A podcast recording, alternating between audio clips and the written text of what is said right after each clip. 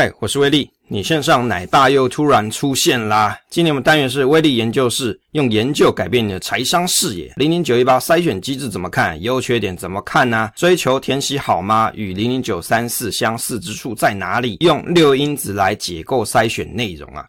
这个上一集啊，我们介绍过九一八的这个 DM 跟官网的介绍。还有啊，工具设计的目的跟特色。那这一集呢，来讨论一下筛选机制。因为啊，前几期我们有研究过六因子啊，这一次也来整理一下表格，将筛选机制套用到六因子模型上，看一下符合哪些特点。那讨论一下优点跟缺点，让九一八的内容可以更被大家了解。另外啊，主打填写的功能，其实哦，在近期推出的零零九三四也有这个特点啊。那到底跟零零九三四有什么相似之处呢？这一集也来讨论一下啊。如果你没有研究过九三四的朋友哦，请在我们的搜寻栏位啊，节目的搜寻栏位，你去打九三四，那你就可以找到我们过去研究的集数内容，那你就可以去回放一下哦。那九三四跟近期的九三六六都有啦，你也可以都看一下。指数的母体的部分是台湾证券交易所上市跟中华民国证券柜买买卖中心上柜普通股票啊，反正就上市上柜公司啊。那在这个指数母体当中，发行市值前一百五十大的股票嘛，其实啊，母体就是前一百五十大公司啊。哦，讲这么多就是跟你讲母体是前一百五十大公司，所以你希望中小型公司的朋友你买这就错了，因为它母体就是前一百五十大公司。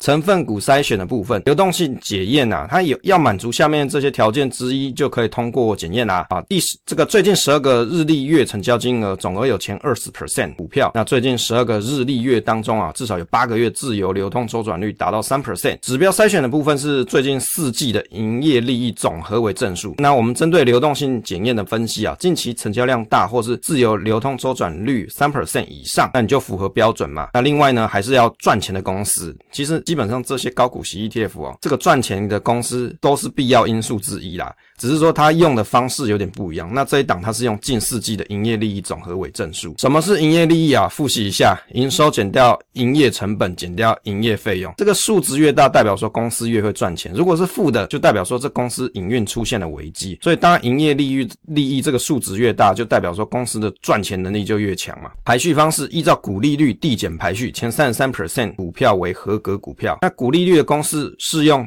最近四季每股盈余啊，就 EPS 总和乘上过去三年的平均股利发放率除以截止日股价。其实哦，看到这个公式哦。这个公式哦，威力觉得很怀念，你知道吗？就以前不知道看过哪一本成股书，好像也是这种算法，就近四季的 EPS 全部把它加起来，再乘上过去的股利发放率。为什么要这样算呢？你要算一下概率嘛。诶，我用这个今年这个应该说应该说近一一年的这 EPS 来去算一下说，那我可能下一次配发的股息啊，股利股利值利率大概是多少？那我觉得这个公式应该是很多纯股族在用的方法哦。你可以看一下你过去是不是这样用？我想这应该是很多人使用的方法。之一啊，检核合格股票最近至多十五次除息资料，而且啊，完成填息的次数比率递减排序，选取前三十档的成分股啊，就当做成分股啦。其实你从这个逻辑就可以推测得出来啊，股利率高而且填息能力高的公司会被选出来，也就是在这海选里面啊，一百五十档公司里面，它去海选嘛，股利率高的而且填息能力高的，就代表什么？达成这个股利率的可能性比较高的公司，它就被选出来啊。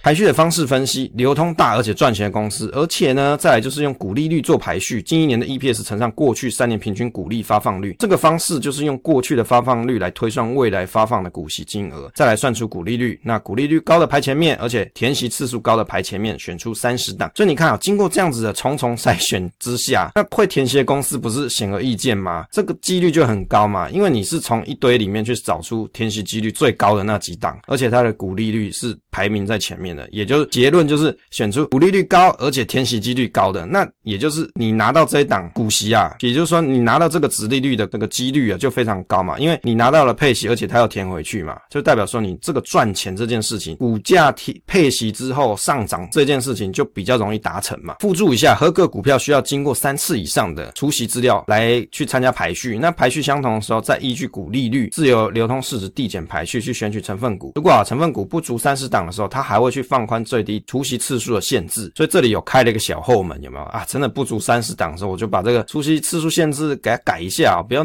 不要一定要这么十五次之一嘛，这个很麻烦的。所以它这里其实还有开一个小后门，就把它定的比较松一点了。另外，它有写到，如有另定另行订定者，则依另定之规则。这一句我是不太理解啦。哦，那可能是后面如果投信或指数公司有一些变更的时候，它会有新的入我新的规定上来了。我是这样理解啦，因为这一句是没有解释的很清楚。成分股的权重限制，股利率加权再依据啊自由流通市值调整权重。这自由流通市值，我记得有一集有讲过，原则上就是那些没办法买卖的股票啊，他就把它扣掉嘛，那那个市值就不要看它了。可能有些是在股东手上，有的可能在政府手上，那都不流通的，流通了他才拿来看。那依据啊股利率加权再依据自由流通市值调整后的权重作为计算标准。那个别成分股权重上限是八 percent，所以你看啊、哦，他这里有提到说，每一个成分股权重这种就是上限就至多就是八 percent 了。就不会再更高，你就可以避免掉说有些公司它的占比过重。那个别成分股的权重不得超过自由流通市值占比之五倍。如果没有办法完成权重分配的时候，它可以放宽倍数限制进行调整，但是还是不能超过八趴。所以这个八趴是它所定义的，也就是个股的权重上限就不能够超过这个门槛。权重的分析哦，虽然是用股利率的加权啦，可是它会经过流通市值调整，代表什么啊？这股利率高，而且流通市值高者权重高嘛，就代表大公司股利率好的优优先呐，好，这样讲够白话嘛？靠大公司股利率好的优先选进来，但是有设定设定个别的成分股上限八 percent，而且有定义权重不能超过自由流通市值的五倍，避免占比太重的问题。其实占比太重啊，一直都是台股的一些老 ETF 的问题点啊。例举例来说，像零零五零就是。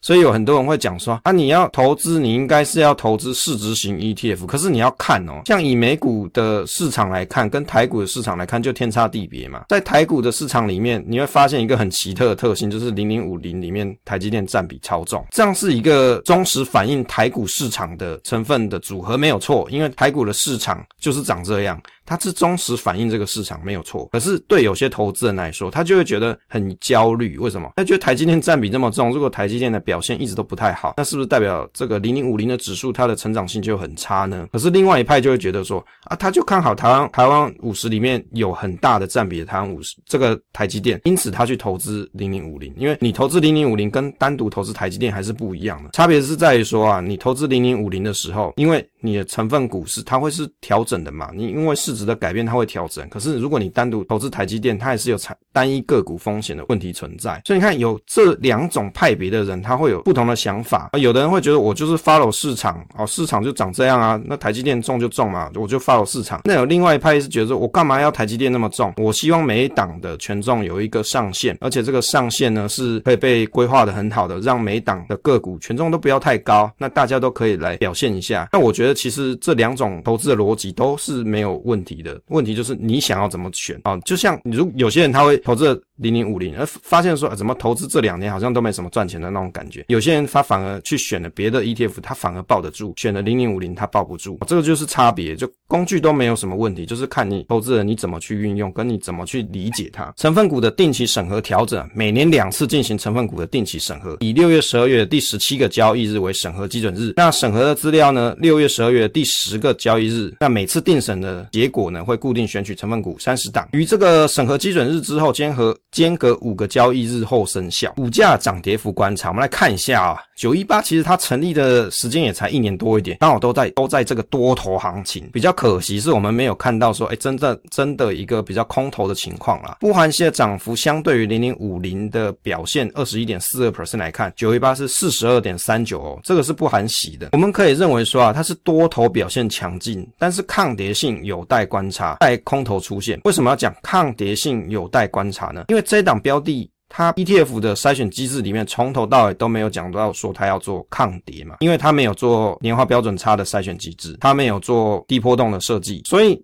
抗跌性这件事情，你只能用过去的经验来看，诶，是不是真的有这个情况？是不是真的有这样子的特点？它的股性有没有这样子，你没有办法从筛选机制里面去想象得到，因为筛选机制里面就没设计嘛，所以你没办法从筛选机制里面去想象到这一点。所以你特别希望有抗跌的朋友，那这一档它没有设计这个功能，那但是不代表它一定就不抗跌哦，并不是，也不是代表说它波动就一定很高。那因为它累积的在市场上的时间不是很久，也就一年多一点，所以真正的波动性的表现的变化，可能需要更长的时间来做验证啊。我们从图形来看，右边是我们 Trading View 的图形啊，上面是零零五零，那下方呢是九一八，所以你看九一八时间是成立在二零二二年的十一月二十四号。当然了，你看其中台股还是有一个比较大的 drop 嘛，回跌是差不多在二零二三年十二呃十月二十九号，那高点是出现在六月十四号，从六月十四号到十月二十九号，零零五零的部分大概是负八点六四 percent。可是为什么我没有把下方九一八也用相同时间区间来拉呢？因为台股的高点跟九一八的高点好像不太一样，所以我觉得这样拉其实不太客观。不过你可以看得到，当台股有一个比较大的 drop 的时候，其实九一八还是会有的。但是九一八它回升的幅度也是蛮快的。那整体看起来啊，从它上市时间到观察时间一月二号，这整段啊有走了四十二点三九，而零零五零大概只走了它的一半左右啊。而且这两个都是没有含息的情况底下去比较的。那看起来九一八在多头的情况底下真的是蛮强劲的。六因子来分析一下，那最近学了这个六因子啊，应该说在研。究啊，也许不是那么正确，就跟大家分享一下价值因子、规模因子、波动度因子、跟殖利率因子，还有经营品质因子以及动能因子。常见在高股息 ETF 当中出现因子，就有上面这几种：殖利率或是股利因子啊，最常出现。六因子的分析来看呢、啊，符合六因子当中哪些呢？那威力做了一张表，来把六因子套进来，再把九一八的筛选机制放进来，从这里面就可以看得出来啊，它符合规模因子嘛，近期成交量大或是自由流通周转率三 percent 以上，而且赚钱的公司，它把它放进来，这个是符合规模因子。那殖利率因子的部分呢，从逻辑可以去推测出股利率高而且填息能力高的公司会被选出来。那当然，它有做了一个近一年的 EPS 乘以过去三年的平均股利发放率，那这种方式要去找出股利率高而且填息。